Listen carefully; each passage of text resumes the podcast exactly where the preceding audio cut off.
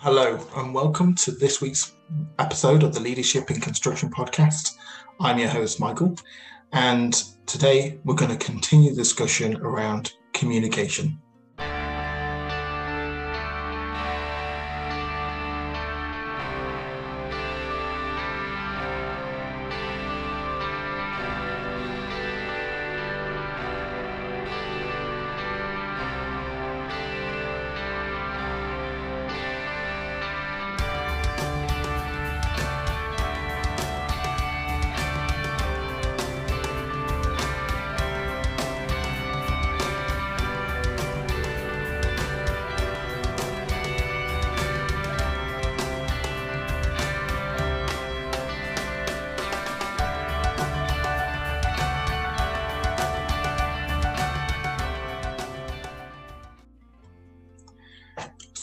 I hear it all too often that people um, that we lead don't follow through with the expectations of the quality that we're accustomed to or we're expecting.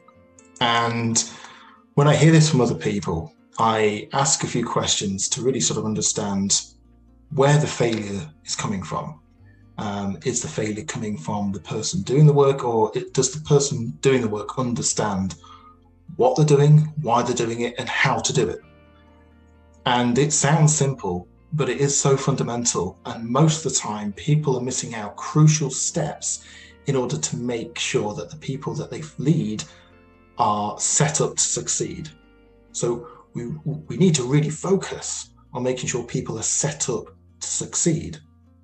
Last week, we talked about listening and how important listening is and um, and, and why we need to listen and understand other people's perspectives and what makes them tick, what are their values, what is their purpose, why have they come into the construction industry, why have they joined this organization, why are they part of this team. It's important that we understand that first before setting tasks um, and, and trying them to try and set them up to succeed.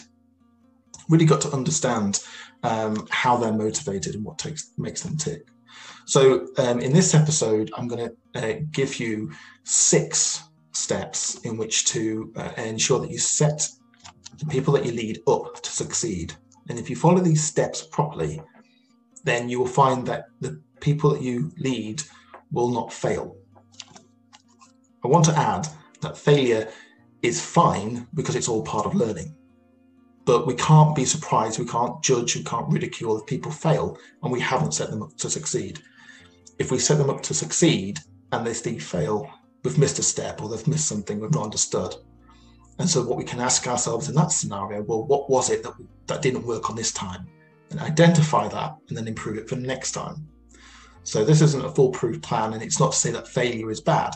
This is the steps that are necessary to take in order to make sure that you set people up to succeed and give them the best chance to succeed. Um, and if you don't follow through these, steps and, and people continue to fail uh, and, and not deliver your quality, that you can't be upset with them. That's the point I want to make. So those six steps that I want to sort of go through. The first thing is to connect people with the why, the purpose. Okay. So this is why you need to listen first. You need to understand what motivates them, why they do this job, why they got into this industry in the first place. You know, what are their interests? What are the, what's the personal life like? In terms of you know what's the family situation because these are all motivators in terms of how well they're going to perform. So you really need to understand all that before you can really set tasks. Now when you need to connect people with their values of this project this task or whatever you need to you can do it on a macro scale. You know this is the vision of the organization. This is the vision of the project. This is what we're going to get to in 10 15 20 years time. That's on a macro scale which is fine and sometimes that's enough for a lot of people. They can see how they fit in to the bigger picture. But sometimes you have to also do that on the micro scale, on the day to day. Every time you set a task, you can't miss out the first fundamental step, which is connect the person to the task, the purpose, the why we're doing this. So on a micro scale, it might look like, you know, why are we putting the effort in to make sure that this service trench is the best service trench we've ever designed, or the best bit of road we've ever built, or the best foundation that has been ever been built. why are we're taking that effort. Why is this worth our time? We really have to connect that purpose, that why, to the activity and the task. So when I've had this scenario in the past and we've tried to design some service trenches, they're not the most interesting or exciting thing to design, but I still had to connect why we're doing it, why it's worth our time with the individual so they can connect that with themselves. Okay, this is the purpose for doing this. So we went through some exercises of why, why is this designing this trench, this service trench worth our time? Oh, because you know the contractor needs to know how to design it. No. Why is it worth our time? Why are we doing this? Why are we making this trench the best trench that has ever been designed? Um, because you know the client's paying us a lot of money. No, completely missing the point. We're building this trench to make sure it's the best trench, the service trench that's ever been built, so that it never goes down, it never fails, so that the Mr. Jones, who's sat on the bus on this road, that isn't going to get caught up in traffic because it's failed for the seventh time and, and someone needs to come and fix it. Mr. Jones just wants to get on the bus and get to work or get to home or wherever he's going. Uh, so we need to make sure that service trench is going to be the best it's ever going to do to make his life better, to make his life more convenient, so that it doesn't fail every Sunday and completely throws out the rest of his week. That's why we want to connect. That's why we want to build this trench to be the best service trench it's ever been, to make that person's life easier, to make that person's life better. Maybe to bring fiber optics to houses that never had it and have always been using dial up instead of broadband. These are the sort of things that we need to connect on the micro scale, on the day to day task. Why are we doing it? The next point, the next step, is to be clear and concise about the message, about the task. And I've had it sometimes where people have just regurgitated words at me, and this is what I want you to do, and expecting me to memorize that, expecting me to take notes. I'm sorry, I'm dyslexic.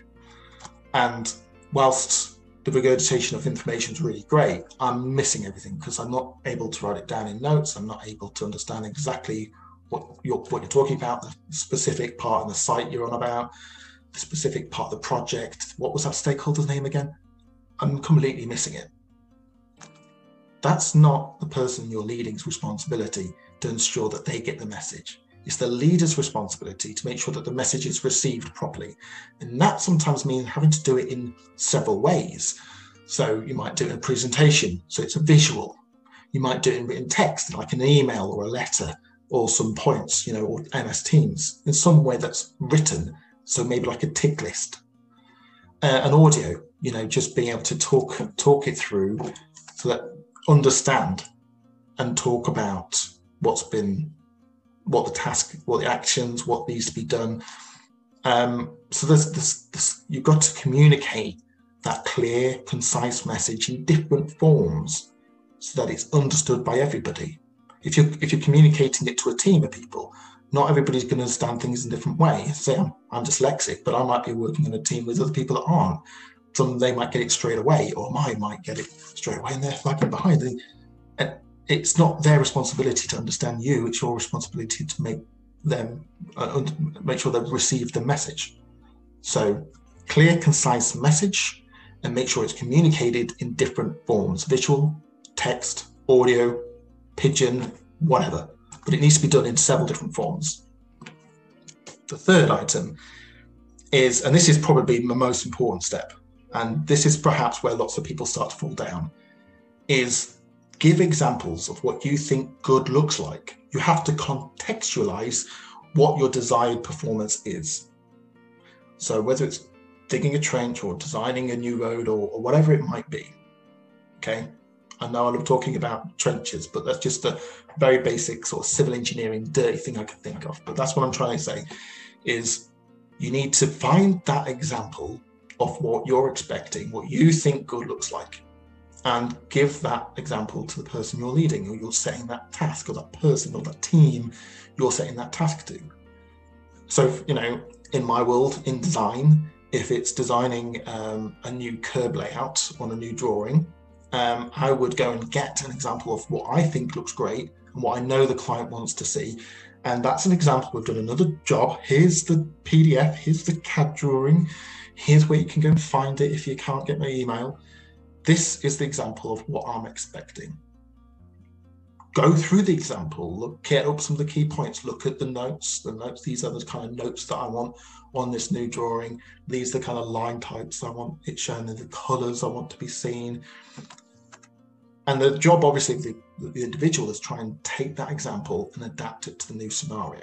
But they've got something contextualized of what they're expecting to achieve. It's not a complete enigma to them. They can see that's what I'm meant to achieve. That's what the gold plated standard is. That's what I'm striving for. I can finish my work and compare it next to the good example and see if I'm meeting it.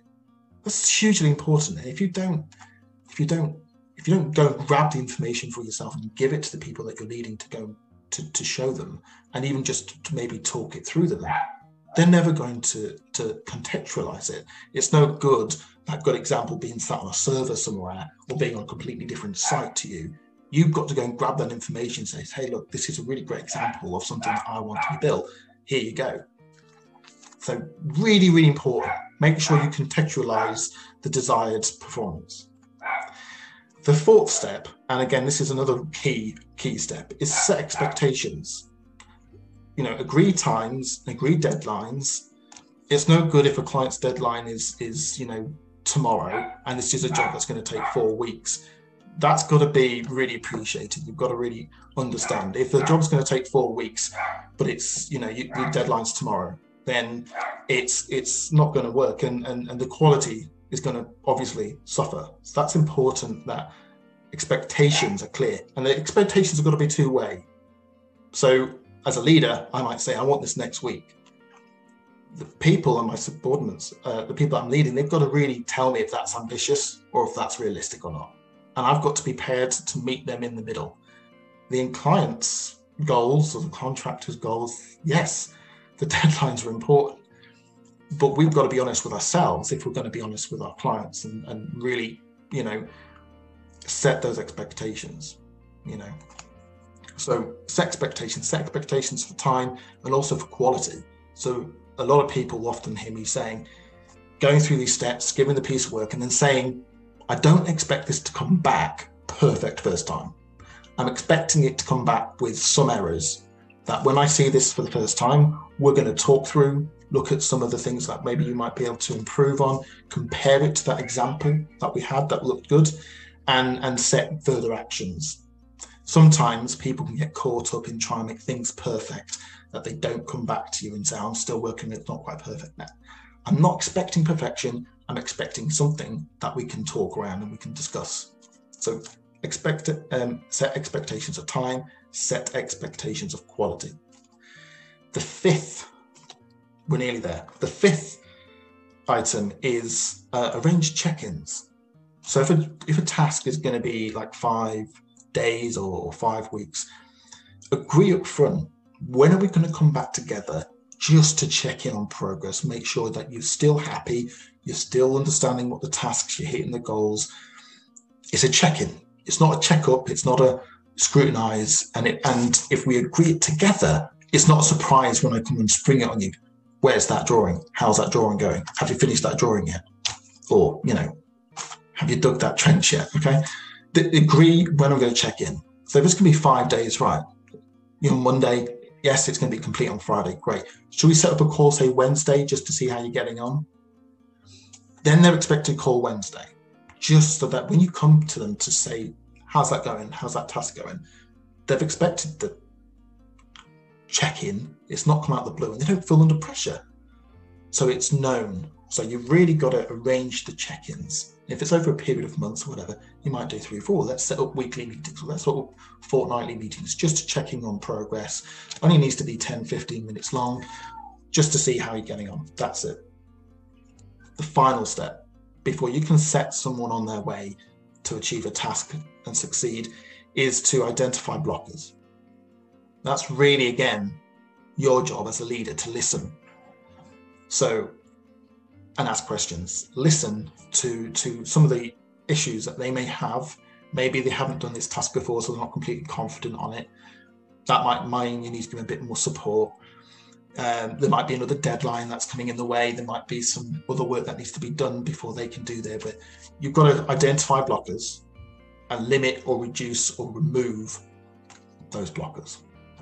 If those if, if, if there's blockers in the way from achieving all that you've just talked about, the expectations, the quality, and all that kind of stuff, then you're never going to get them to succeed. So you need to, with them, identify blockers. It's a holiday coming up. Is there a university deadline that you're working on? Is there other deadlines, other project commitments? Is there someone's birthday coming up? It's serious. What are the blockers? What's going to get in our way that's going to achieve this task? Let's identify those and let's mitigate, like we would do any sort of risk, mitigate or eliminate or reduce, whatever. Fundamental. Those six steps, you're going to help the people that you're leading for success. So, as a quick recap, connect people with the purpose the task. Why are we doing this? Why is it important? Clear, concise message, and then delivered in different forms visual, audio, written. Make sure that it's your responsibility to make sure that people get the message, they receive the message, not the other way around, not people's responsibility to just understand what you said, how you said it. Your responsibility to make sure that the message received and received for all and in different forms. Give examples of what good looks like. Contextualize what the the quality of the performance that you're expecting, what you want them to achieve. Set expectations of time and expectations of quality. I'm not expecting this to be the finished article. I'm expecting this to be the first draft what we're going to sit and discuss. I want this done in a week. It's going to be four. You've got to really manage expectations internally between you and your team before you can go out and expect and manage those expectations with the client. Just not wanting to deviate too much, but if you agree expectations with a client that, oh, we're going to deliver this in a week, and then you come to your team and your team can't deliver that in a week, it's not going to work. You have to do the other way around. You have to agree the deadlines and the timescales with your team first, and then explain that to your client. That seems counterintuitive for most people within the construction industry, um, but it's the only way that we will succeed, and anybody will succeed. Fifth, arrange your check-in sessions. When are you going to check in to check on progress? Finally, identify blockers, remove the risk, eliminate the risk, reduce the risk to remove as many blockers out of everybody's way in order for them to be able to focus on this task. So I really hope that this has been of value to you. If you do find this value, please, please, please subscribe to the podcast and YouTube channel. Uh, follow me on LinkedIn. Uh, like this video, comment. Um, but you know, I thank you for your support, and I really do hope it brings you value. And I look forward to speaking to you again in another week's time.